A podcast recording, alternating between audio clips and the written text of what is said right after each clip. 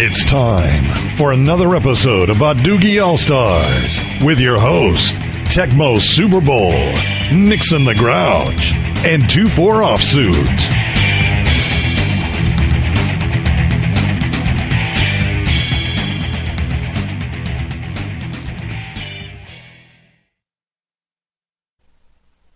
Welcome everybody to episode 23 of Badoogie All Stars. This is Tecmo Super Bowl. This is Nixon the Grouch. This is two four offsuit. We've got Ed Miller uh, coming on the show a little bit later. Um, for now, uh, Jordan, what have you been up to? I actually just got back from Las Vegas, Nevada. Beautiful Las Vegas. I was out there. The for- beautiful. Just got back. Eh. Las Vegas, Nevada for a bachelor party, and um, my is getting married at the beginning of June, so we took a bachelor party to Vegas, and none of these guys have ever really been out and like done the Vegas party thing. So herpes and gonorrhea type thing. no, not that. Watered Uh, down drinks. Mmm. watered down drinks, yes. Girls didn't talk to any girls at all. How did you order the drinks? Dudes, all dude bartenders, pretty much actually in Vegas. Huh. All right. Yeah, there really is. I agree. Now that you mention it. Yeah. Um, there have been at least one cocktail waitress that you ordered a drink from at some point. oh, cocktail waitresses um, Our ladies. are ladies. I haven't seen a, a cocktail waitress, but we mostly just went to this piano bar across the street from the Mirage, and it was At the Palazzo? no, it was at uh, Harrah's. Oh, okay. Because there was one at the Palazzo, too. Oh, really? Wow. Yeah. It's high class. I'm glad that they didn't find that out because it, the class level would have been brought down significantly. so these guys um, never really did that, and we had like a whole bunch of event type things that we were kind of planning, tentatively planning on doing, like going to shoot guns or going go kart racing, and they just partied till 9 a.m. every night that we were there and weren't ready to like do anything all day long. Like we were supposed to go to the pool, we were supposed to go to TJ's pool and meet TJ, uh, and have him like hook us up and stuff. But we had to check in by noon, and everybody else went to bed by 9 a.m. I only stayed out till like five. So rather than meet TJ, people went and partied. Fools. no. but um, overall, it was pretty fun. I got to play some cards. That was good. Um, what about you, Tom? What you been up to? Um, not. I, I got two uh, new foster puppies. Um, but uh, other than that, not much going on. Uh, I've been trying to figure out my Vegas trip. Um, my girlfriend just extended her trip a day, uh, which sort of frees up some of my time uh, to actually play a little bit of poker while she's there. Um, I'm just having a difficult time trying to decide um, which tournaments I want to play. There's three that are going on while she's there. I, c- I can't play all three, um, but I'm thinking I might be able to pull off two. Um, one of them is the Triple Draw World Series event. Uh, the second one is a tag team no limit hold'em event. Um, What's that? Is that a is that a World Series event? um, it might be a World Series event.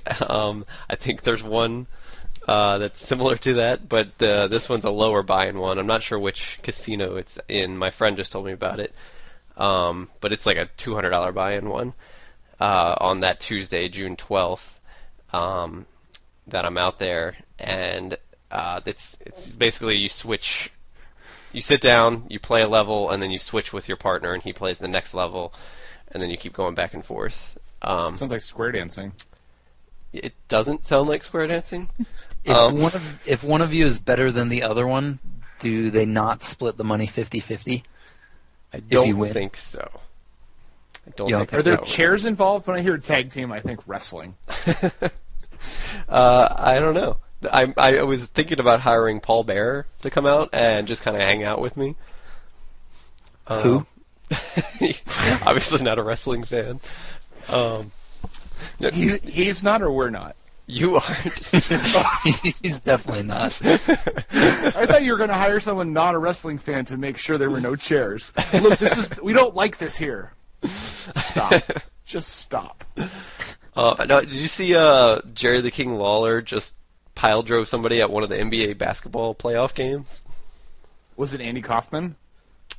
Um, no, I don't think so. And it wasn't one of the players. I didn't. Uh, it was just one of the people in the stands.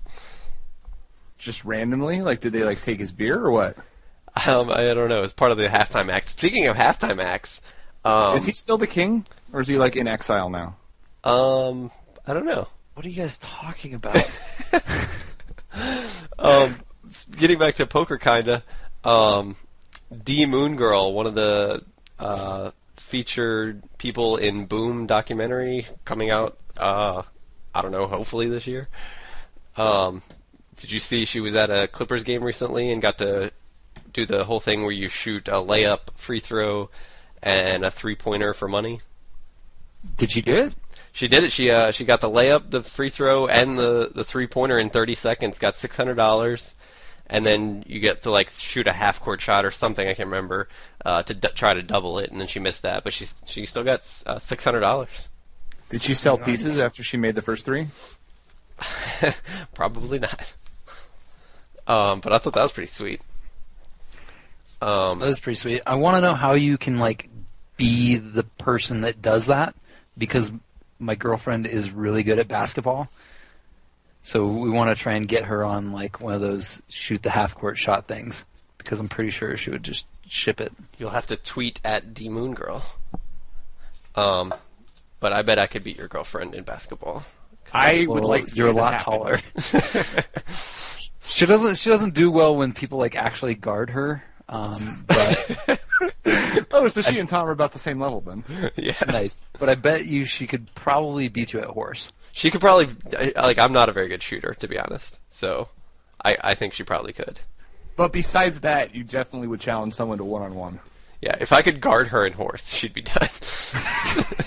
How tall are you? She's like she's like five five. yeah, definitely, I'm gonna win that.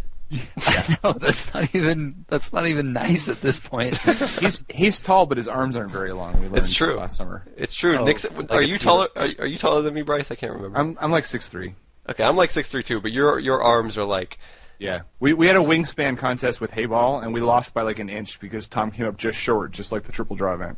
yeah. Uh, Chuck Danzasmack is also about six three or something like that, and uh, uh, Joe Tall is like six freaking seven, and Bryce has Bryce has six seven arms.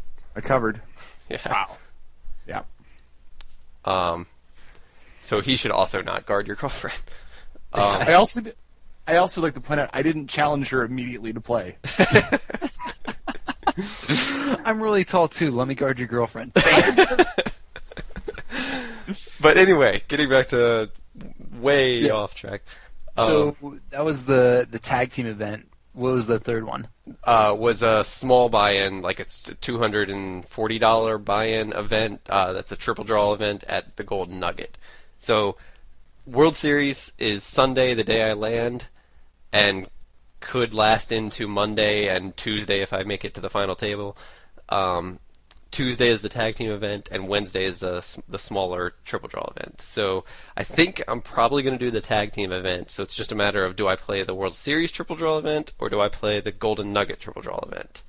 If you're allowed to play two, then I think you just secretly play the the tag team event, sort of like sitcoms where like people have two dates and you just hang out with your girlfriend and then go, Yeah. oh, let me go. I have to go to the bathroom, and then half hour later you come back and she won't even know. I like How that. short are the levels?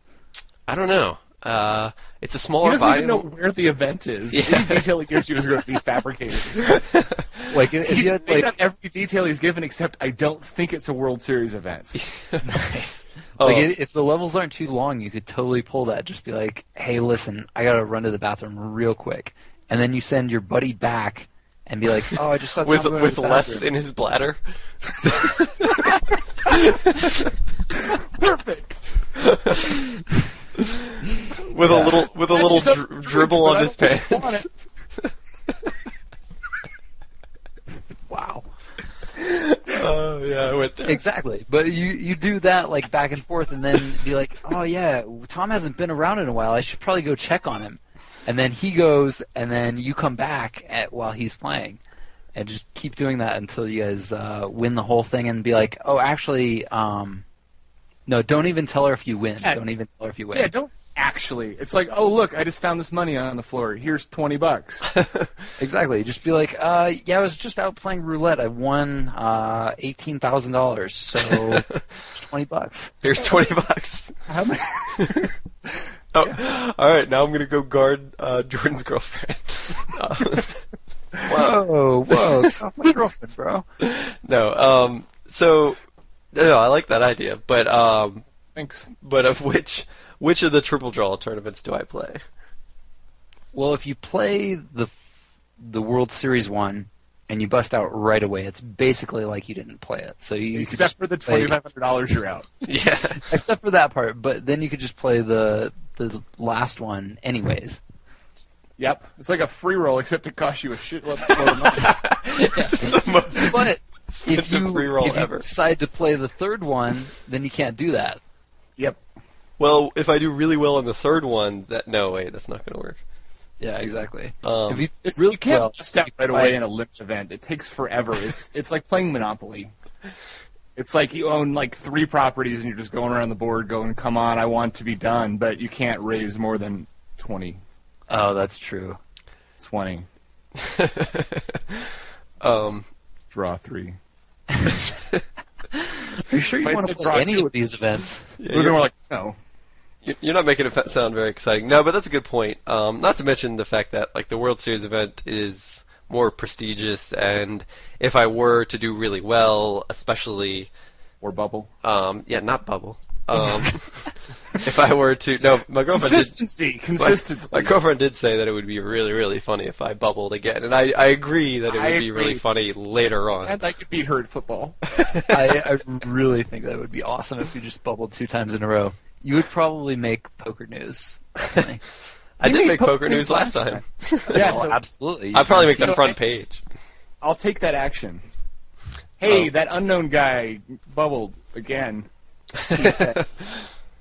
Um, got in poker news last time. he's like, "Hey, use my name," yeah, because I busted Eugene Katchalov. and he's Oh. like, "My name is Tom. I want to be in your site." if you bubble like this one again, that could just be like your thing that you do, and then anytime that you're in a poker tournament after that, they would refer to you as that guy. Do you realize how hard it would be to get staked for future tournaments? Yeah, it's sort of like how my thing is just to win the three dollar tournaments on Merge. Your thing can be to bubble big, big money events. Well, variants they might variance their way into a min cash. That's true.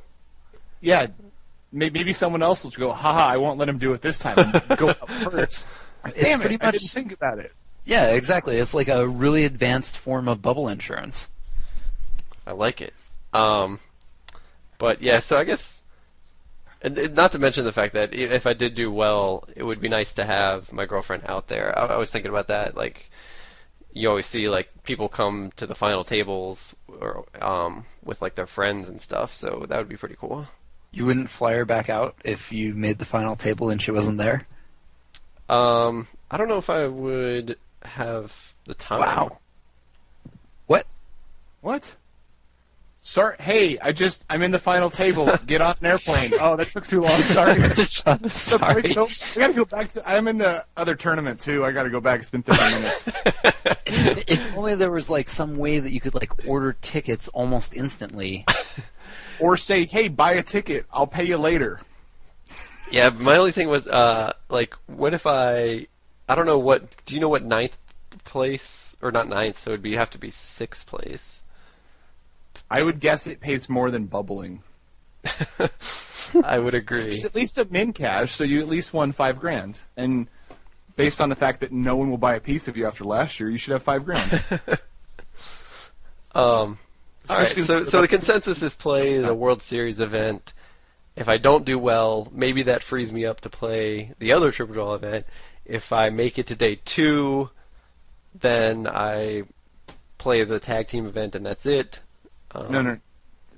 You don't play the tag team event officially. Well, yeah, I mean, i shh, shh. Right.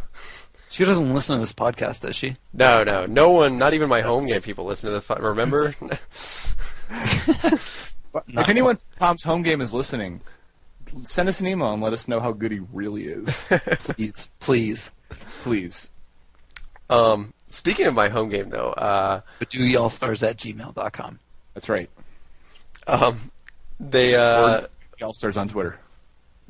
they uh, I, I it turns out that some of them do listens and uh, and they got kind of upset that I that I apparently I don't remember this but I called some of them idiots. I said uh, some large percentage of them are idiots. Um, and But not the ones who listen. Those are our favorites. well, they Yep. yeah I think they Like, took it the wrong way the because best. there there are many people in my in in my friend Jeff's home game that who really are idiots and I think they took it the wrong way. But I felt Not bad. lady who, not the lady who brings snacks. She's awesome. Yep. Yeah, Mary is awesome. Um, and not Jeff because he hosts it. He's probably really good. yeah, Jeff Jeff is cool too. Um, but uh, That stupid guy's kind of dumb. no, You know the and one, they'll the the, the people who listen to this know that there are idiots in that game. But no, it was it, everything's worked out now. Um, in in my last podcast and they'll never hear it again. no, it's actually pretty funny. One of my I had uh, a, a recent tournament um, a few days ago where it was half limit, half no limit, and uh, my buddy, uh, after he took a really bad beat, he got uh, it was Ace Jack versus Ace Jack all in, and he got four flushed. He ripped off his top shirt, and underneath his shirt it just said "idiot" and had arrows pointing to either direction. so that was pretty funny. The Um, weird thing is he wears that shirt all the time. And the, the people next to him were in your home game. Yeah. you know what we could do? If we record two versions of this podcast, one without you on it, we could just release that, and then they won't be able to hear you call them idiots. That's true. But that would never happen. I, I would never we would never have a released without me. Didn't that happen one time before? I did a whole bunch of episodes without you. Those were the best ones. Your- All the guys from your home game wrote in and said you'd be the best if you played with us. Nice, nice. Yeah. One of them challenged my girlfriend to horseshoes, which was weird. Um but yeah, so okay, so play World Series event, play tag team kinda. Um and then uh go from there. Yeah, I think this. I think it'll work. Okay. Yeah, we could do that. Um, what do we have for news this week? Anything exciting going on in the news? Um What's the news? what's the update on Full Tilt and Poker Stars now? It's the weird. uh, It's sort of different than all the other full tilt stories. Is that maybe something's going to happen? Yeah, Hold this, on, though. Just keep waiting. It's go- here it comes. Yeah, this definitely feels different, but it's really not when you like look at what's been released. I mean, yeah, I mean, it, It definitely seems- doesn't feel like the Bernard Tapie story where it sounded like something de- was definitely happening and then didn't. Yeah. yeah, I Uh, guess I no, there's guess much we just kind of have to wait until something actually happens. You know? Yeah, I think that a uh, good rule of thumb is if it comes out of Noah SD or Diamond Flush's mouth, then we can believe it, or their tweets. Because Or they have one blog mouse posts. because they're the same person? I read that on 2 plus 2. I don't know. Is that a conspiracy theory, or is that uh, uh, I- I mean- news, views, and gossip? Yeah, th- those are different things. on 2 plus 2. this is The View. The View was crazy, but it was a view. Unless that person's listening, in which case you're not crazy. listening. You're a favorite. That was definitely news. yeah, Yeah. I, I I just want to find out, you know, when I'm getting my Bose speaker system. That's all I care about at this point. Oh, you're so you- you're down to just wanting one now. no, maybe that no, maybe I- that's the difference. It was your greediness that held up the deal. Like, oh yeah, we have all this money, but they went to Walmart and there's only seven speaker systems. They're like, I'll, well, I'll take them all, I guess. How many do we need? Eight. And the DOJ's like must be repaid in full. yeah. Um, no, I think I think if you four to six weeks for shipping and handling. All right, we, we asked we asked this before, but uh, if you had ten thousand dollars on there, Jordan, how much would you take? Uh, how, ten ten thousand dollars of full tilt money. How much would you take right now for I'd that take much? 10 10,000 and a Bose speaker system. I like At this there's, point, there's they should be yeah, throwing them in for free. because they're worthless. That's just What if what if uh, all this negotiation is going on and then they're actually like, we'll just give everybody double what they had in their account just to make up for it. We're so sorry. We're working between one and a half and double, and we finally came to agree on double. Sorry it took so long. I would be Four pissed. speaker systems? I would be one the one guy pissed. He's like four of them. That's one for every room. And it would be awesome because it's like, yeah, well, since we gave everybody double what they had in their account, um, we're not going to honor any store purchases. yeah, because thought, I thought we made that up. who's to you who's guys. really going to be greedy enough to want their store purchases after we doubled your account? I know, definitely not that guy that uh, got all his money off early. He's probably, he's probably the stupidest, stupidest guy in his home game. yeah, I mean, Wilt on Tilt said, "Wait, don't panic. Let's not do anything rash." Yep, so did come Hitchhiker's back Guide double Galaxy. for. Yeah, I think that makes sense to me. That's probably what they're doing. Is they're probably going to pay out double the money because that doesn't seem very expensive at all. Yeah, I agree. I mean, that's probably why the the Tapie deal failed. Is they were just like, "Well, we're just going to give everybody their money back," and they were like, "Whoa, whoa, whoa!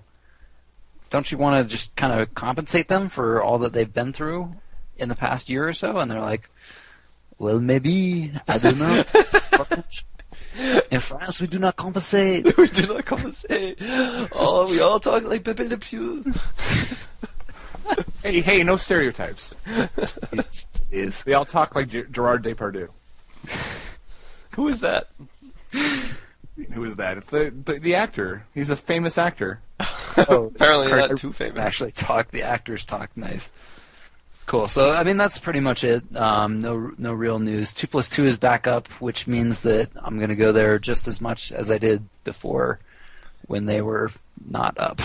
Yeah, same here. Which now it'll be more productive because they're up. oh, you're saying you don't go there very often. Got it. Yep. Uh, um, well, okay. Well, okay. All right. So I think now would be an opportune time to throw it to myself and TJ because we're going to actually review the Mirage this week because that's where I stayed and I played with TJ. And um, Did he give you a hug? he gave Sorry, me a hug. Is that a spoiler alert? No, no, no. No spoiler. no, I don't think that's a spoiler alert at all. Um, that's kind of just understood is that you get a hug. You see TJ, you give him a hug. He gives you a hug. Wait, His you hug had a little you had to give him a hug first, and then you got one. Um, it was like I same thought- time. Same time. I thought- I went a little early.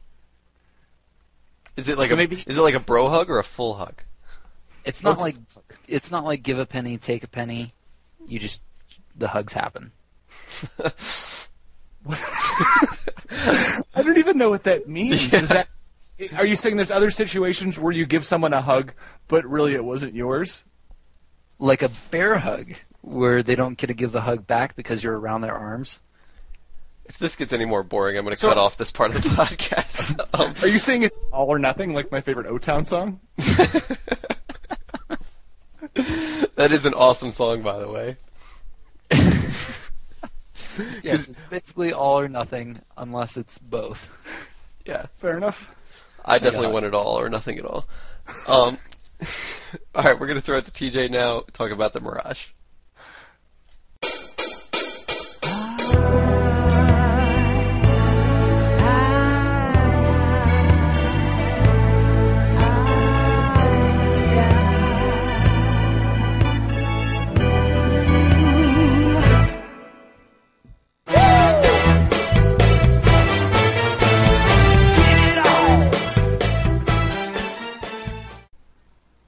So we're here with uh, TJ for this week's section of Hugging the Rail, and we have a special Hugging the Rail episode.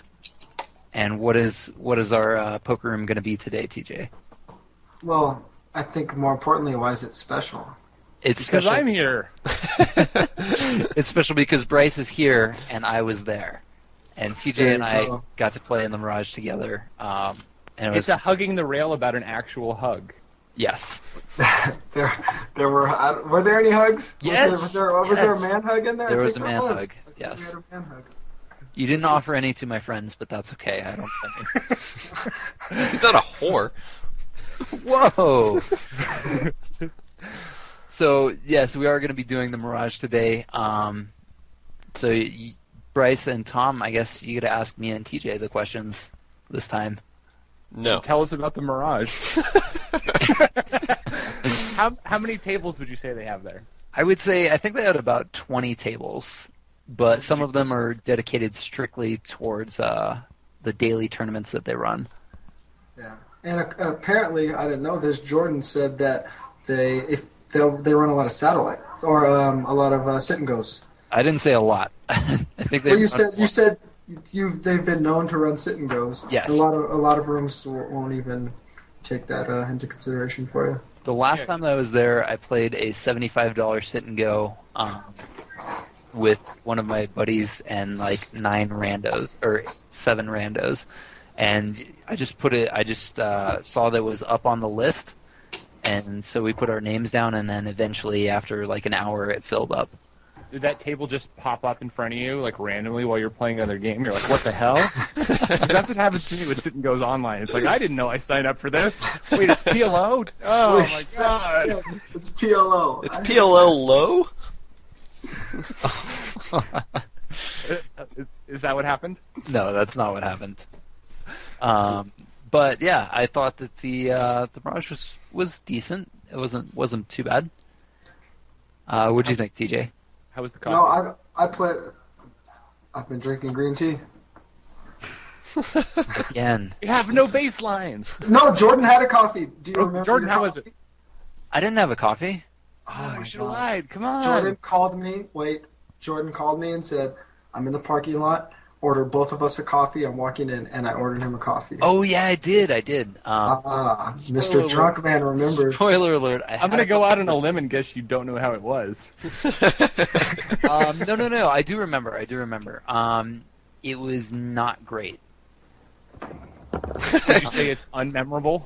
It was memorable because it was not great. Well, clearly it wasn't memorable. Well, I, I- now that you mention it, it jogged my memory because I didn't order one for myself. now that you reminded me of it, I remember it, so it's memorable. exactly. Now that you said it, I remembered that my butler brought me a coffee. well, TJ is not my butler. Come on now. Um, he's So how- my my cocktail wait, waiter. Oh, that was weird. No. um, Speaking of uh, waitresses, how, how are the waitresses at the Mirage? Same as every other poker room. Damn it! They're all old. no, One of these is going to be really hot. One day, it'll be the first thing we talk about. I'll I'll come here prepared to tell you there was a hot cocktail waitress in a poker room. Yeah, they, That's how, that's really- how we'll know it's happened because you'll come here prepared. Clearly prepared for this. Yeah, in addition to the cocktail waitresses, I felt like the uh, the dealers were a little on the old side, and um, there was definitely one or two that were young and uh, moved the game along, but some of them just were really old and slow and didn't get the game moving at all. and It was terrible. So Yeah. I award them no points in that category. Did you award them no tips? I still tip them. Yeah. I good. feel like that's it, that's positive reinforcement, huh?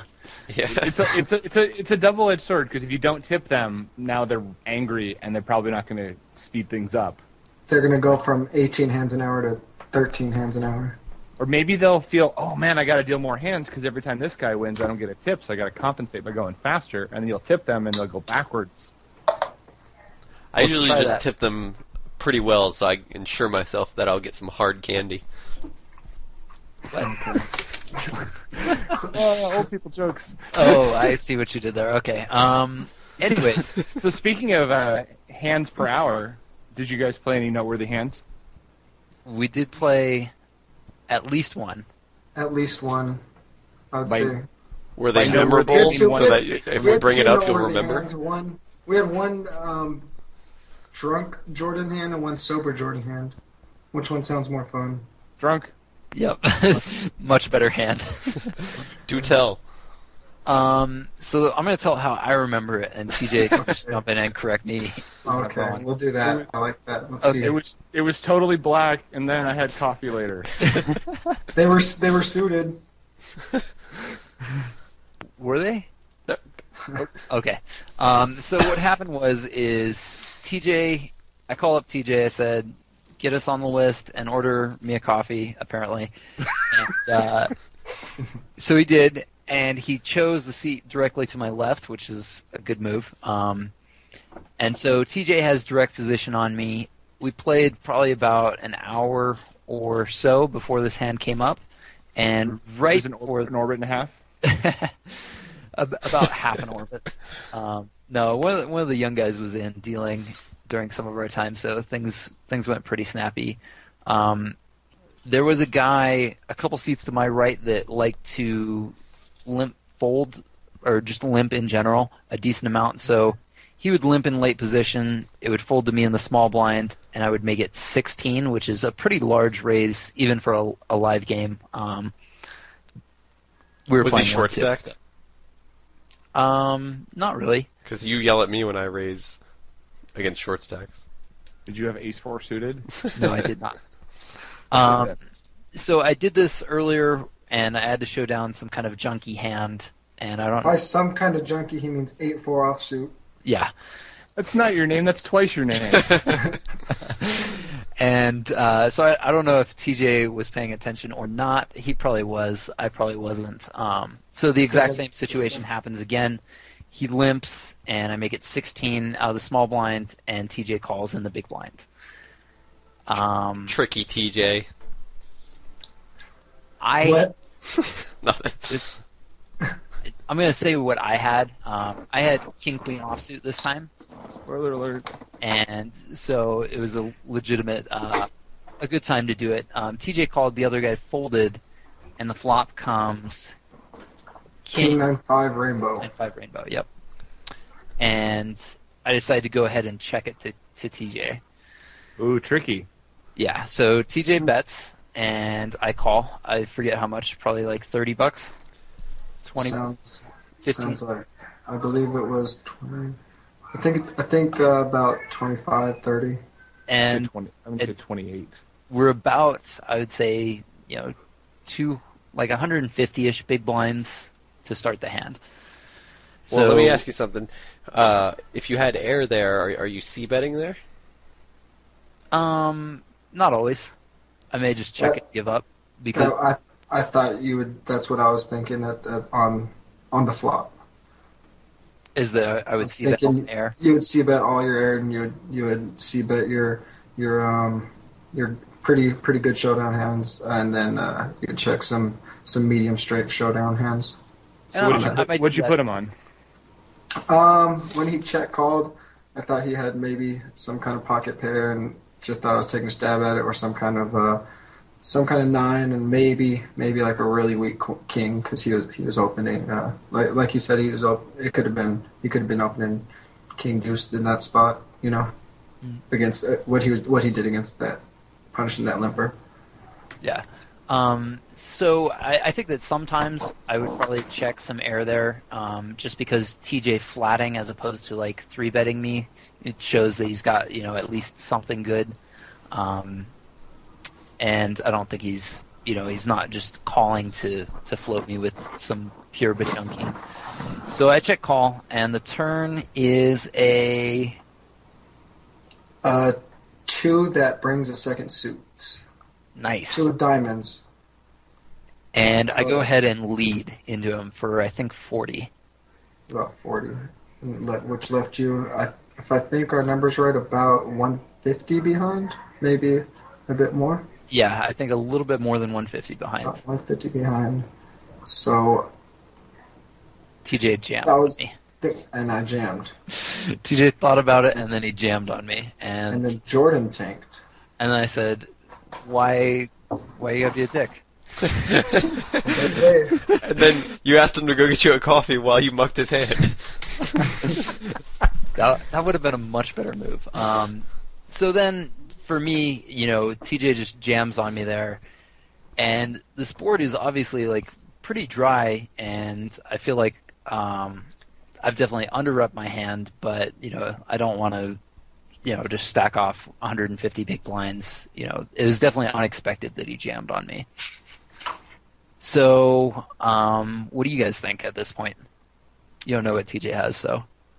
Well, I'm thinking that it's. He said uh, he had 150 behind. There's what, like 75 in the pot, something like that. 30 plus R2. That's 30 plus another 90. There's there's a bit after his bet. There's a, there's about 115 in the pot. I think. Oh, 'Cause okay, so bet it was a pretty small bet. You led for like 25. Okay. Oh, okay, yeah. So it's not a huge shove. No, Oh. it wasn't. It wasn't that big of a shove. So it's like a pot, less than a pot size shove. Yeah. About about a pot. Yeah, about Yeah. a, t- a little bit less. Um, I'm thinking that he probably. You said there are two flush draws or just one? Just There's one flush draw on Flop board. Turn, range turn draw. to flush draw. Okay. Um, obviously, he can be doing this with, um, you know, like a pair plus draw. Um, that you know, if he does get called, he still has equity. Um, I'm just my the first thing that comes to my mind is, all right. So is he bluffing or is he value betting? So would he do this with his strong hands? Yes or no? Would he do this with bluffs? Yes or no? Um, like you said, I think you've underrepped your hand, and I think he thinks you're weak. So the fact that he thinks you're weak increases his bluffing frequency, um, which makes me want to call more. Um, I don't know if you had any recent history with TJ or seen seen him make any similar moves like this um, at the table. not really. Um, but if so, if you think that he's bluffing, what hands is he bluffing with? Um, like I said, you know, maybe maybe just a bare flush draw that he like picked up. Um, maybe he stabbed on the flop, and now he picked up um, some equity, and he just thinks you're full of it, and so he's going to shove, um, but with still has some equity. Okay, Bryce. Yep. Yep. okay.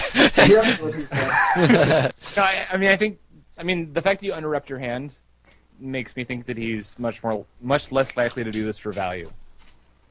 Yeah, I mean that's the thing when when someone does something like this, I'm like, okay, so let's pretend he has a set. Now, would he play it like this? Like, what was the was the flop king nine something? So let's if he has nines, which is perfectly reasonable in his pre-flop range, um, he's definitely gonna bet when check two on the flop, and he could uh, he, he could jam for value on the turn. But does he think he's getting called if he jams for value? Based on the way you've played the hand, I don't think he's going to jam nines there because I think he thinks you're going to fold. okay. So I think the top of his range isn't shoving. So when you take away the top of his range, now you're left with you know a lot of bluffs that play it like this. Yep. Okay. Uh, that's kind of kind of the thought process that I went through as well. Um, I I think that you could definitely have King Nine um, and play it like this, but other than King Nine, it didn't seem that reasonable that he would jam something like uh, Pocket Fives or Pocket Nines. Um, he could jam worse for value, like King Jack. Um, that seemed reasonable to me. Why? Why? Yeah, why I'm, do you cu- think I'm curious about that as well. I why would I wouldn't put King Nine in his jamming range based on how you play the hand. Because what's what is really calling him that you know, I mean it seems like you, you look like you have either a crappy king or less. Are you really calling Yeah. a turn raise with you know, against his king nine? It seems like he's just blowing you off the hand. Okay. Yeah, I think I think he's he, if he has a really good hand, he's gonna raise small to induce if he, if that's even possible. I can't remember the the stacks and all that. Well, so that would it was 25 with about 150 behind. So what what I was thinking, I'm in like a shorter dialogue in my head. I, I mean, I I thought about it for uh, uh, what a good 60 seconds, 90 seconds maybe. I thought about it for a minute, and in in short, I thought about all the things you guys said, and and thought Jordan realizes all those things, and like kind of got into a a leveling uh, war in yourself. a- a- yeah, a, a bit, and um, and I also thought that he obviously that's such a polarizing bet that um, well, actually, if do we want to reveal the hand yet? no, Sure. no, no, no, not yet. uh, No, no, no, no. Not yet. Yeah. Okay. Um, that he um, might realize that my hand looks so bluffy that uh, because of all the things you guys said, I, I'm kind of like Yeah, would- maybe you would shove nines Yeah. there because you're going to get Right, hooked up right. late. right, exactly. No, that makes sense. and that was kind of kind of pretty much what was going through my head. And then when I thought about the hand later, if you when we reveal the hand, it, it's it's actually it, it could have actually been a little sick. so so TJ had tens there actually, Okay. and when I called, I think for a while, and then I called, and he asked if I had a king because he thought I might have called him with a nine. Actually, Yeah, that that's where I started thinking that could be a pretty sick sick shove because if he thinks that's just a pure bluff right there, and he calls me with some nine, Yeah, nine is a bluff catcher there. So. so- exactly, that would have been really really a sick uh sick shove. Yeah. Um, King. just kind of going through it in my head. Um, the ten. And then a ten on the river. Yes, I think that. Did you really? No, no, he uh, it, it breaked out. Because if you, that would have been awesome. You, really, you really leveled him. Well, yeah. nice. So Congratulations, but, Jordan. Um, it was fun to play with TJ, and TJ plays good. So if you play against TJ, it was very fun to play with Jordan, and even though the other hand we lost, which we won't get into because it'll also be a long discussion, it was nice to play some live poker and get into a little bit of leveling, ro- leveling war. We did get the other hand was a three bet pot. That was pretty fun to play, and I mean, there's so few interesting situations I get into in these live games. I mean, honestly, almost never because all most bets are so transparent that playing against Jordan was actually pretty fun, even though I came up short both hands. but he won money from the other people. That is true. well, you just, just in the future, just just just take it. remember three bet when he raises to sixteen over a limper. Mm, I don't want to fold out his air. Remember when TJ shoves the turn, he has tens. Always. Always. That's a very, very very narrow range. very dependable read that I've developed on TJ. Yep. Um, but yeah, I think the Mirage was decent. I just played there because we were staying there, and I mean, uh, oh, I- did you try the Mi- Mirage buffet? no. Oh, I've never been to the Mirage Buffet. I've heard uh, such I good do- things. Uh, I walk by it every day. Like, that's all I got. That's what. I said that's all I got. Oh, walk by it because I've heard day. Two. I've heard two different people. Uh, or I've heard many people say that either the Wynn buffet is the best or the Mirage buffet. I've had the Wynn buffet; it was very good. But um, um, Hash House a Go Go and the Mirage buffet are on my list for com- this summer. Nice. Yeah. What about, win, the, what about the Excalibur good. buffet? No. And I'm not going back to the Gold Coast, but they did have a decent buffet. It wasn't bad. It took you forever to eat, but it was good. yeah, they had really good soft serve and cake and all kinds of. Anyway, Save um, it for the Gold Coast review. do, do not walk from the Gold Coast to the Aria, though. no. That sounds horrible. Anyway, maybe we Oh. should wrap it up. No, no. I have one more question. Um, Oh, okay. Is it about Is it about food? Is it about the Mirage? It's sort of. Did we Oh. actually review the room at all? Or Yeah. just- It's decent. Jordan said he, it's Jordan said he was drunk and it's okay. No, I have a question. Does your girlfriend TJ listen to this uh, Hey, be careful. podcast?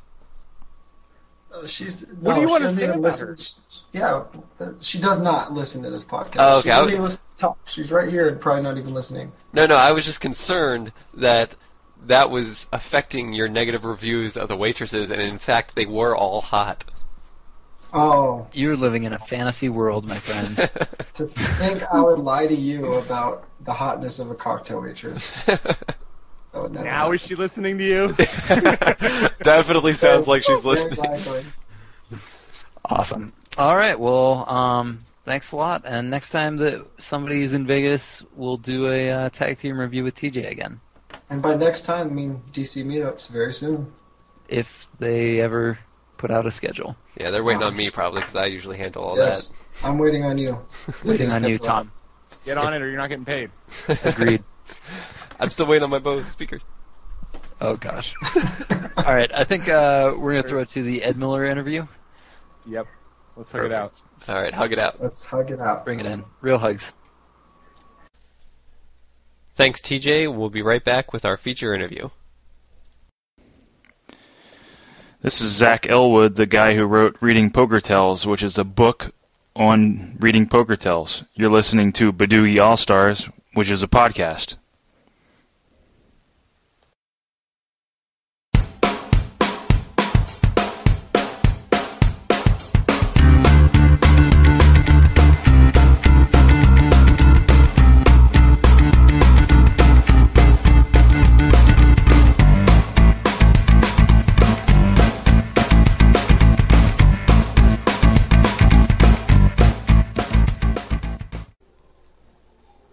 We are on with Ed Miller, author of seven poker books, seven Wikipedia, not six. Um, how how you doing, Ed? Oh, I'm good. I'm good. Happy to be on. Thank you. Thanks for coming on. Um, Bryce, you want to get started? Yes, I mean before that we should definitely mention the new book is Playing the Player. It comes out May 22nd, which if you're listening to this in a timely manner is tomorrow. If not, it's out. Uh, Right. um, can, can you tell us a little bit about the new book? Uh, like how did it come about?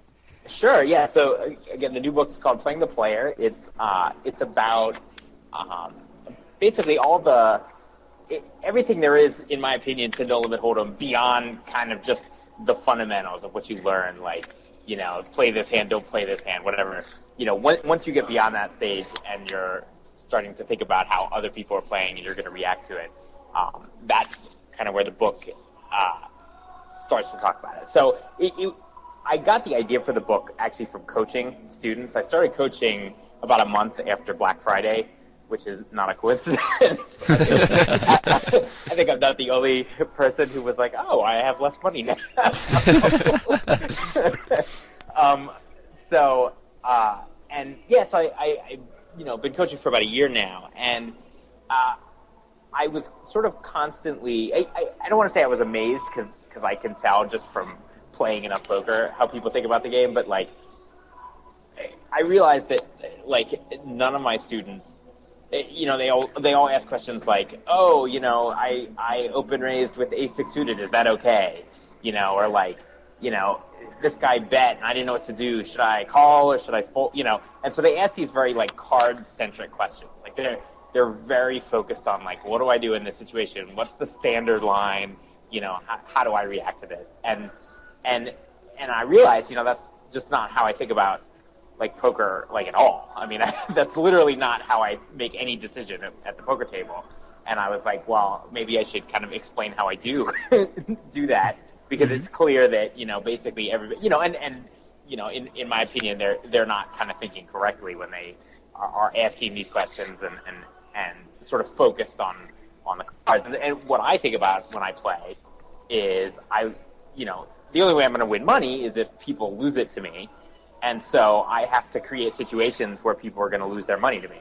That's my job. You know, the more situations I create at the table where people are going to lose their money, the more money I'm going to make. So that's what playing the player kind of is about. It's about how to examine how other players are playing and then find the situations where they're going to hand you their money and then just create those situations repeatedly. And So you so you bring a gun and a mask.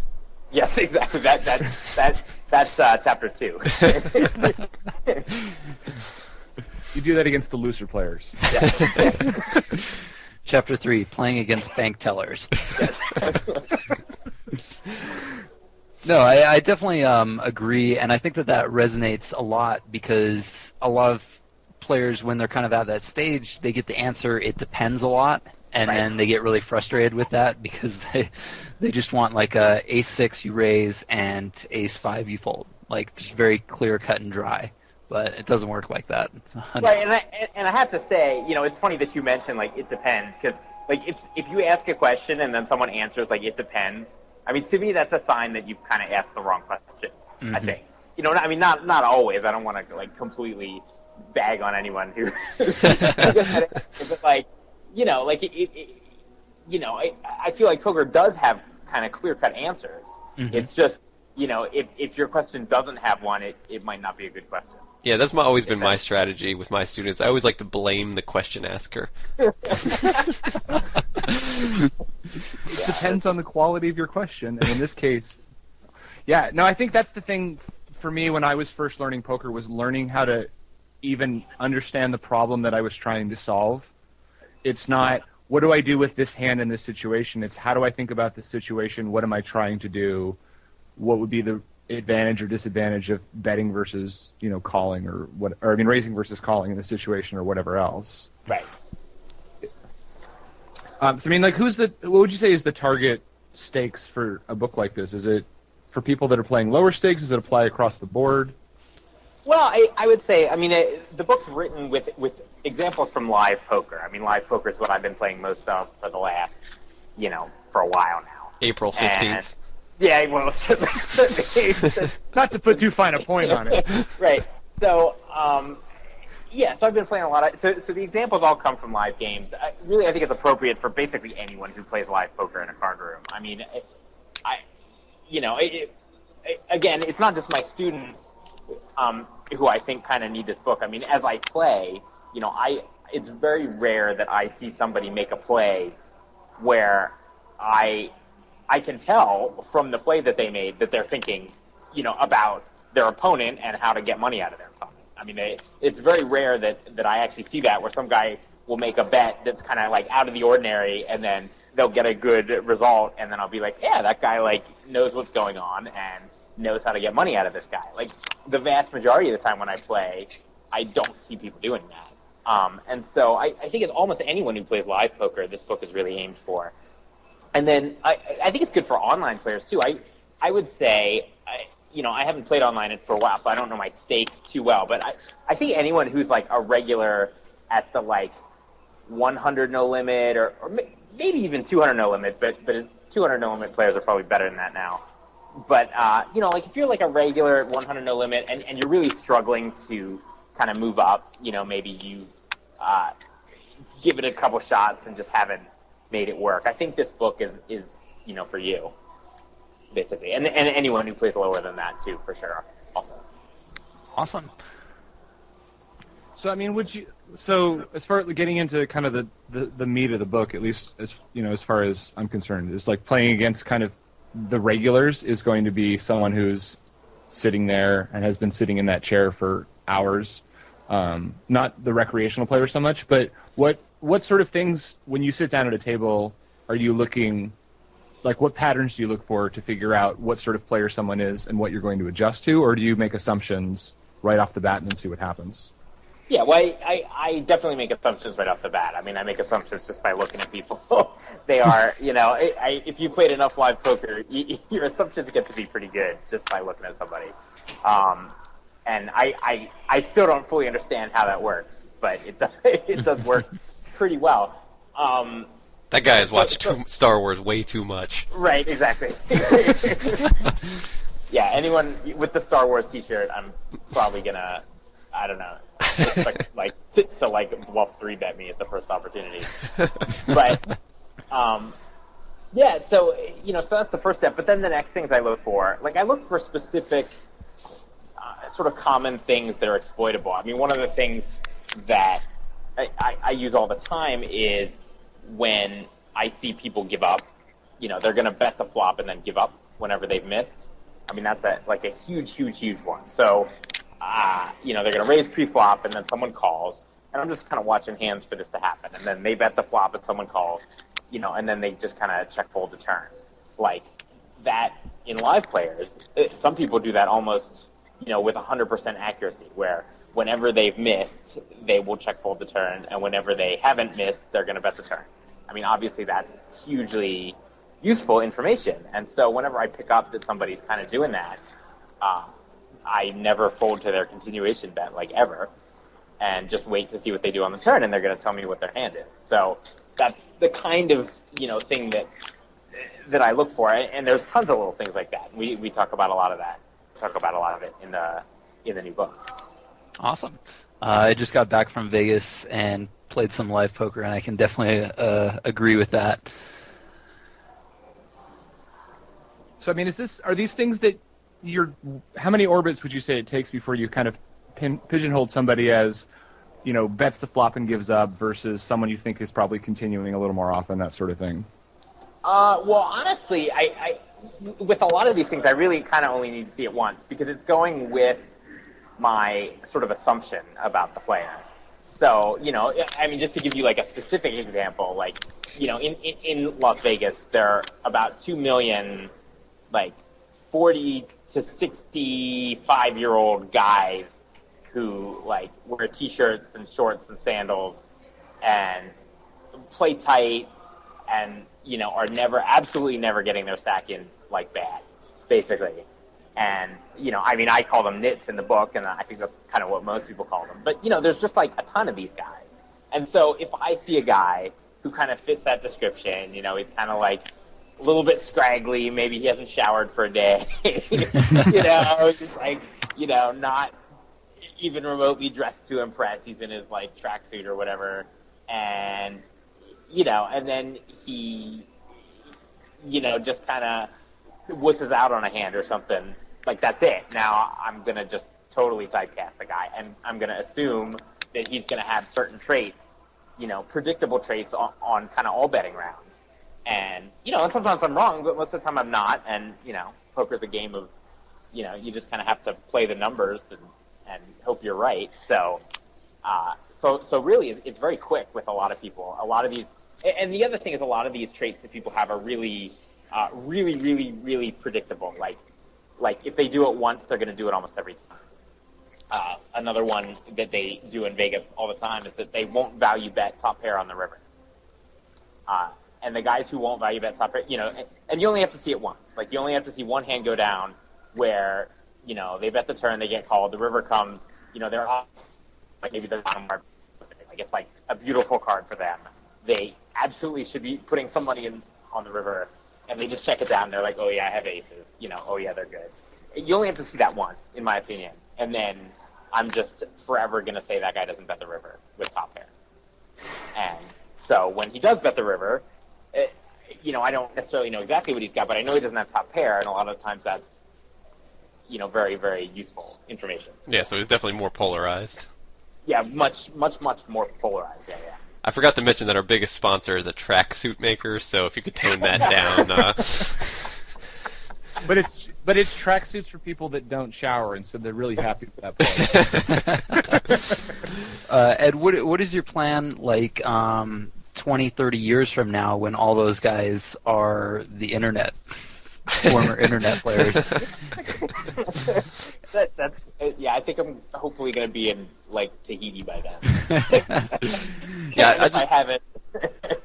I just wanted to agree with what you were saying earlier. Um, I think online we, we get sort of bogged down into like, oh, well, how many hands do you have? Oh, you only have 30 hands on him? Oh, well, that's nothing. You need to have 200 hands or 500 hands to really have a good read. Um, whereas live, uh, you know, now that I've started playing more live, it's definitely one of those situations where you see something once or twice, and that's just going to be true.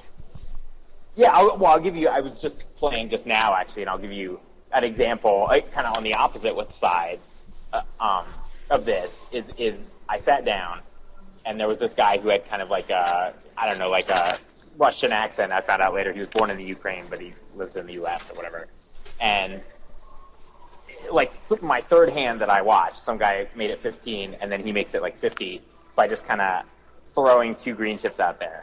And I was like, this guy light three bets like way more often than any live than most live players, you know. And I, and that was just my read based on seeing that he three bet with green chips and like like it, it's it's hard to explain. And this is not in the book. So if like on the third hand that you're sitting down, you see some guy that looks like he might be light three betting anyway, just because of who he looks like, and then he three bets. You know, I'm just like that's a light three bet. you know, just kind of adding all the kind of probabilities together, the Bayesian whatever. Um, So that's uh, yeah. Again, you don't, you really don't need a lot of data. I would say in in live play at all to make those kind of reads. I mean, I think that's true online too. I think people get so caught up because they're talking about HUD stats, and it's like, well, 68% of this. But if you see that one hand where he didn't do something or capped his range or whatever, and you get in these situations, the one time it happens, you can form a pretty reasonable hypothesis about how he plays, and you may not be right, but you can you have something to go off other than just he bet. No, I, I agree. I mean, I you know, I, I think if you're if you're going to be like if you play online and you're just going to be like I am slave to the HUD stat and I'm going to take into account no other information available to me, then then yeah, you need a lot of sample because you know because because you're going to get all kinds of variation in the first you know whatever. But yeah, like if you uh, like identify a situation, like you just see something happen, and and you're like, you know, a good player would do this, you know, and then sure enough, it happens, and it's like uh, something a bad player would rarely do. You know what I mean? Like it, it sometimes you'll just see something, and and you'll be like, you know, he can only have aces, or he's a good player who's understood the situation, and then sure enough, he does it. It's like, well, you kind of know what's going on, if that makes sense. Yeah. Yep. Yeah. And you also just have to pay attention when you play online. Like when you're playing live, there's one game going on as opposed to you know four or six or eight or fifty million or however many Nanonoko plays. Right. but uh, yeah, I mean you do need like you have to pay attention to those showdowns, and I think that that's that's part of what uh, you need to be doing in addition to the HUD stats, like you're saying. Uh, so you mentioned the someone who C, who raises C bets and then gives up on a hand, you know, not betting the river. What are the other sort of things that you really look for in someone who's, you know, kind of those those points where you see it once and you know something about them now? Oh well, the ones that, let's see, more ones that you see it once and then you know something.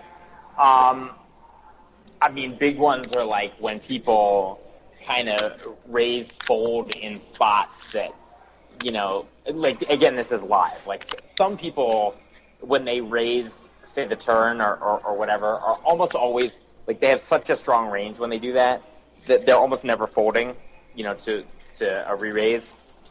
Um, so if you see somebody raise fold in a spot like that, like you just know that their turn raising range is like is like not that kind of normal live turn raising range. Um, so, or I, I, mean, if you see somebody even like three bet pre flop and fold, you know, that's another one that that a, a, a lot of live players, especially if the stacks are kind of short, like if it's like three hundred dollar stacks or four hundred dollar stacks, you know, in a two five game, and you know you see someone makes it twenty, and then someone makes it sixty, and then someone makes it like two hundred, and the guy who made it sixty folds, like that's actually like really useful information about their three betting range because a lot of live players will like literally never fold in that spot. So you, again, it, you, you know, it, it just says something about their entire kind of thought process about three betting to see them fold in that spot. So that uh, those are more. A, a lot of it is like when I see, yeah, it's like when I see people bet fold or raise fold in spots that kind of don't like your kind of typical live player just would not be betting thin at all. So Ed, uh, how have the games been uh, in Vegas since Black Friday? You know, they they're still really good. Actually, I I, I think a lot of people. I, I heard a lot of people, especially people who were kind of pros around here.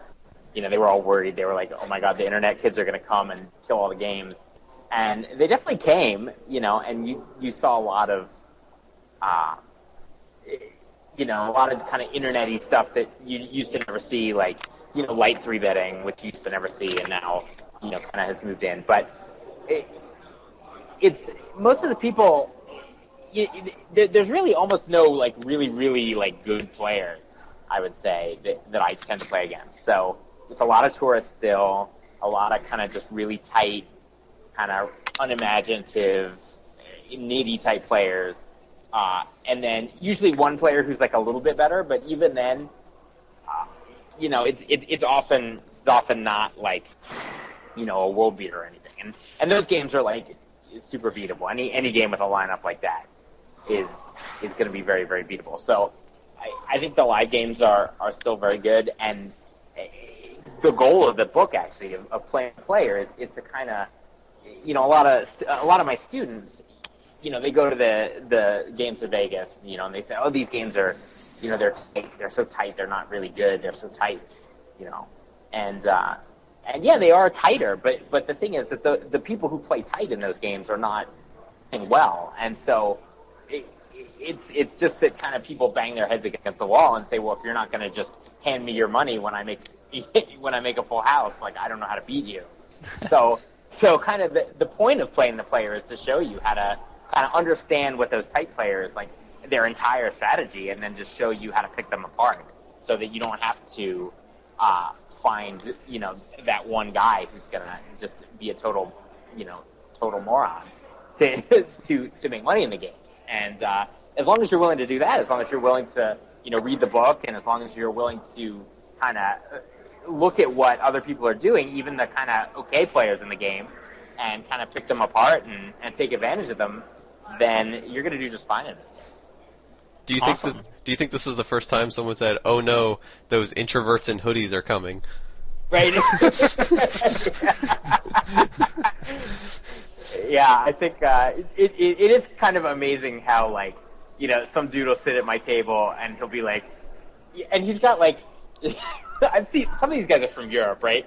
And, and so I, I, they must be because they they don't say anything, but they've got like short shorts on, so I just got to Either that or they're from the 80s. They've got like short shorts and flip flops, and then like a hoodie and sunglasses, and and then like you know Dr. Dre earphones you know, with like enormous hair. and I'm just like, you know, did your did your mom say that was okay? No, I don't know. It's, it's pretty it's pretty absurd. I don't, I, you know, it's like it's like I mean, people must dress up for poker. Like it's like I don't see anybody when I just kind of walk around in my neighborhood walking my dog, like just in short shorts and a hoodie. And, I mean, it's like you never see anybody dressed like this except at a poker table. Do you think they lay it out the night before? And I, what kind I, of I, conclusions can you draw based on the length of somebody's shorts? yeah. So, the shorter yeah, the shorts, the more aggressive the player. I, I, think. I think. Well, yeah, that's probably fair. Actually, probably a good, uh, a good rule. if he's wearing a speedo, just call down. nice. Um, so, World Series is coming to town soon. Uh, you uh, playing any of the events? Is that something that you normally do, or just stick to cash mostly? No, I did. I normally say, well, every year, okay, every year I say, I, so I'm not big on tournaments. The main reason I'm not big on, well, there's two reasons. One is, you know, I just think cash games are like way steadier income. I have no particular interest in like gunning for the big score. But then the other thing about tournaments, and this is the real reason, is they just take too damn long. They, they I'm go with you. forever. I mean, they, they, you know, it, they start at noon and then they're over. You know, it's over for the evening at like 1 a.m. It's for you know, I got a two-year-old. It's like I can't be doing that. So, but every year in the World Series, I'm like, okay, I'm gonna play some events this year, and every year I play one event. And so far, I, I've done this like six times, and every time I've either, either like basically bubbled the event, or I've like min cashed or like done a little bit better than min cash. So I think I'm actually ahead you know, lifetime in the World Series, but it's such a miserable experience that I never do it again. But I, I I'm actually, I, I'm for the first time, I'm considering playing the main event this year, which is, um, which I actually have always avoided because of the absolutely absurd time commitment. But you know, there's the allure of it too. So I, I'm probably going to play that one this year. Yeah, if you don't like the time commitment, I don't know if the main event is really the one for you. you know, like you know, Matt Flynn, for instance. You know, last time he was in town, you know, and he was like, "You got to play the main event. You got to play it. You got to play it. It's, you know, you got to play it." And I was like, "Dude, it's two weeks long." you know, that's just to me that's just beyond ridiculous. So, but so I don't know. I'm still I'm still up in the air about whether I'm going to play it or not. But you know, it's right now it, it sounds tempting. Maybe maybe in a month I'll be like, no, I got other things to do with my half a month. I think Matt's the one who said that he signed up for an event, got there 10 minutes early, and then sat there for five minutes and tried to get his money back before the event started because he realized what a horrible idea it was. So, so be be aware that in the moment, Matt may agree with you completely about what a time commitment it is. the, the other thing, Matt, I, I have another Matt Flynn World Series story. Matt Flynn's like, I want to put you in this event. I have no intention of playing it. It was like one of the huge small buy-in events, like the 1500. And, uh, you know, he's like, I'm going to put you in, I'm going to put you in, I'm going to put you in, you know, and then he gave me like some ridiculous, like, he gave me like 40% or something. You know, he, and I was like, okay, well, I have to buy, I have to play it. Like, I can't not play it if you're just going to hand me like $600 or whatever. And so I played it, and, and then about 10, 10 hours in, I was like, I, you know, I was like, I can't believe I only have six hundred dollars. you know, I'm doing this for six hundred dollars, and I was like, I, you know, and I wasn't even, you know, I was just like, I was like, I never would have played this tournament if he hadn't done this. But now that I'm in the tournament, it's like I'm so mad I don't have all of myself. Do you think there was a juicy cash game that he wanted to go to that he didn't want you a part of, and it was he was going to make far more than six hundred dollars? So he just he was like, "Why don't you go over there?"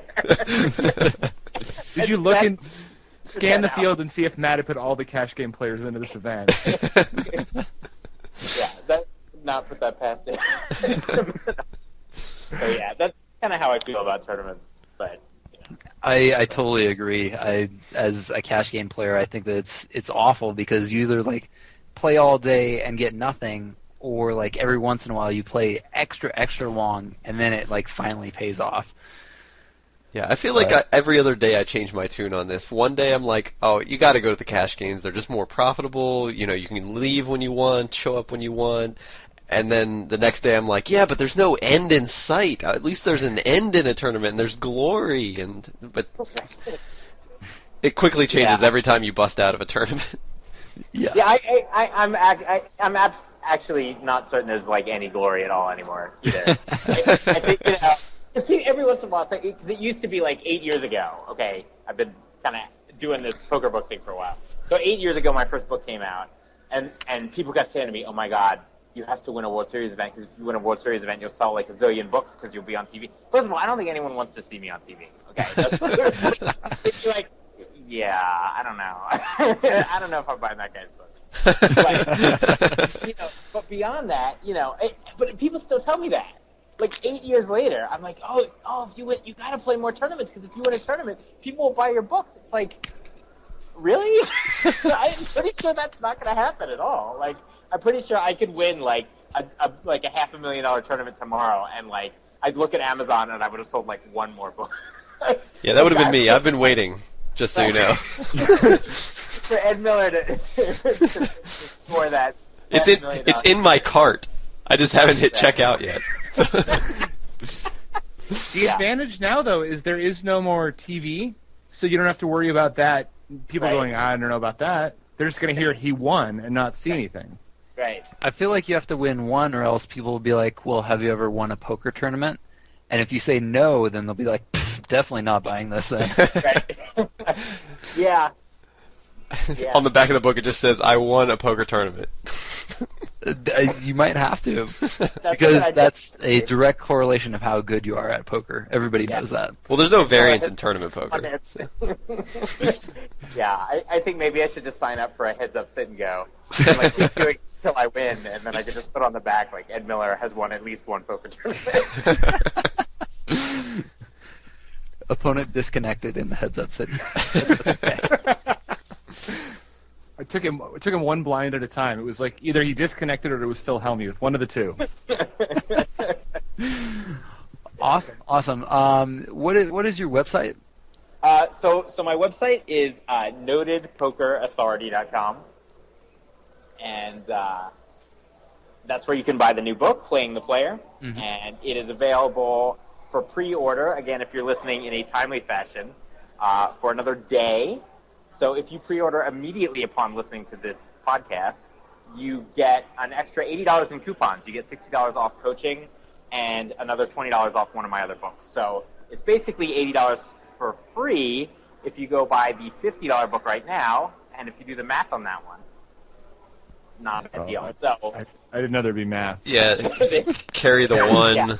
yeah, yeah. So, so definitely, um, if if you're an early bird, it makes sense to go to the website right now and get the book. Uh, and otherwise, um, maybe you should listen to the podcast when it comes out.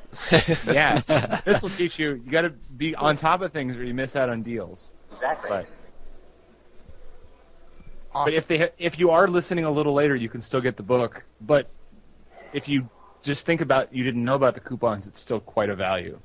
So It- don't it don't beat your, don't beat yourself up. It's still a good deal. Yeah, and you can and you can also do what about 80 million other people are going to do, which is email me the day after the deal ends and say, "Hey Ed, how about that deal?" And and you will mass reply to all at once. No. exactly. And then you can- It's just- then I you can just- point 'em to the podcast. yeah, I just I just feel like you, dude, you you uh, should have listened to the podcast. exactly. When book number eight comes out, listen to the podcast. Yeah, so any- yeah, but it for fifty dollars. I mean, anytime uh, you, you- people think about this, I mean, if you play one two, you know that's that's going to take care of itself if you learn one thing for one hand. So Yeah, I mean, honestly, that's how I that's how I look at it. I mean, it's a quarter of a buy-in at one two, and I guarantee you that if you play one two, like this book is pretty much going to blow your mind. I mean, I, you know, not I'm a humble guy, but it's. You know, I mean, it, it, it, the book is is going to show you like how to think about poker in a way that's going to cause you to win. You know, At least fifty-one dollars. exactly. You know, I, no, I, I, I think that's true. So I, I think you know it, it's uh, it's it's not a, like an easy book. It's not like you know, oh, I'm going to read it in two hours and you know, and now go play a heads up sit and go with Phil. I don't want to read that book. but yeah, it's, um, but yeah, it's I, I think it's it's it's well worth the money, and if you get it with the coupons, it's even better. So Is there? yeah, it's de- you'll definitely make more than negative thirty dollars if you pre-order. so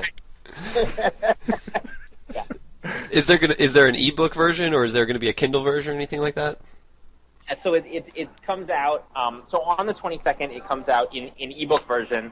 And if you order it off my website, which is again notedpokerauthority.com, uh, you get three different ebook versions. You get a PDF to read on your computer. You get a Kindle version to read on your Kindle, and you get the EPUB version, which works on your Apple i everything, and you know Sony Reader and all the other readers out there. So basically, you get uh, enough ebook versions to read on whatever you want to read it on. Um, and you can also order the paperback, which will come in a couple weeks if you order it, and or you can order both. So So you went what I you went way too above and beyond. If you just would have just did it for just Kindle and just made people download Kindle apps, that's what I would have done. that, Yeah. that is what that is what you would have done, and that's why it's not a good idea for other people to take that advice. it- honestly, if I did, so first of all, like it- judging by the emails I get, I think like half of my readers are over the age of seventy. Because I, get, I, I get these like, what's a computer? Like, what's an ebook? Like, I get all these emails. So I told somebody they had to download something called a Kindle app, like it would just my email would like explode. I'd get big calls from Google about How big is your tech support staff? exactly. So many angry faxes just pouring in. Stern handwritten letters sealed in wax. I, I actually have gotten a stern handwritten. sealed in wax, but it was it was very unhappy with with, with actually my my sort of electronic book leanings. They said, like, this was before. This was like one of my earlier books that I just put out an ebook, and I got a sternly worded letter about why don't I have a paperback.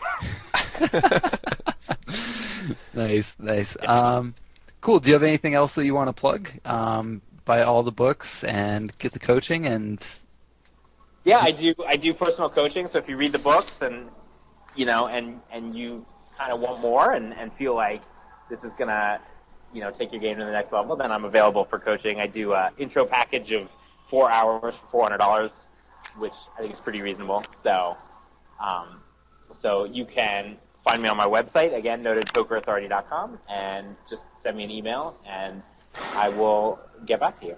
are you on the Twitter machine? I, I, I am on this on the Twitter machine, though I got accused of not twitting enough a couple days ago. Um, I I got well I got I got yeah I started getting like Twitter haters, and then somebody was like, "You don't even twit. Like, how can you get have haters?" But anyway, um, but it's Ed Miller Poker on Twitter, so I do occasionally say something insightful on Twitter. So definitely check him out because occasionally he might say something. yes, I, I do occasionally say something worth worth reading. And if he doesn't, you could just get mad at him. Yeah, And send him an angrygram. And you can definitely send me an angry gram, which will entertain me for about five minutes. So that's encouraging if you want to do that. Awesome. Um, well, I think that that's going to wrap it up. Uh, thanks for coming on, Ed. And now we're going to throw it to Mitch.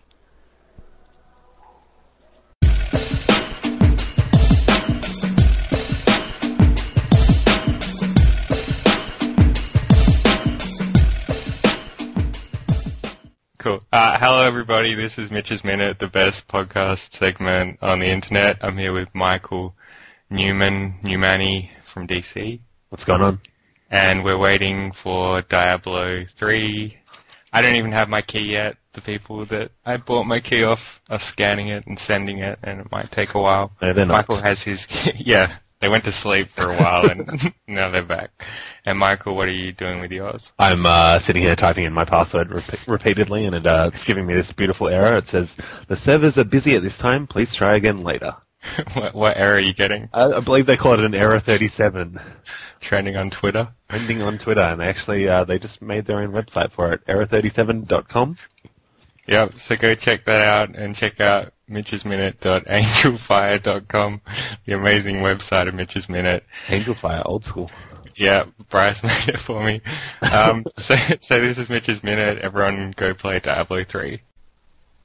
All right, I'd like to thank Ed Miller for coming on the podcast, talking about his upcoming book. I'd also like to thank TJ and myself for doing an awesome hugging on the rail, hugging the rail segment. And I would like to uh, thank Mitch, but definitely not as much as thanking the other people because that minute was awful. That minute was awful. I thought it was great. You don't even like Diablo. Oh, is that what it was about? now, I, no, that was bad. I did just buy Diablo though. You know what we should do? We should talk about that right now in the outro. For those of you who thought the podcast is almost over, it's just beginning. Now we're Uh, going to talk wait. about Diablo. Check us out, at uh, BadoogiAllstars.com, uh, on Facebook at Facebook.com slash BadoogiAllstars, Twitter.com slash BadoogiAllstars, Stitcher.com slash Badoogie, just to throw you off. Um, and I think if you do that, you're supposed to put Badoogie in the field, and then we get credit or something. If you're listening from Stitcher, by the way, send us an email because I have no idea who you are. BadoogiAllStars at gmail.com. That's correct. Good job. Also, Um, Tom's home game. Send us an email.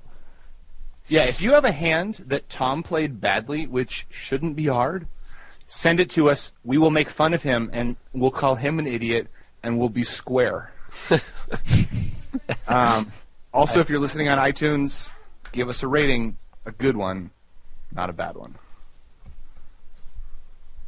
Oh, sorry, that's me.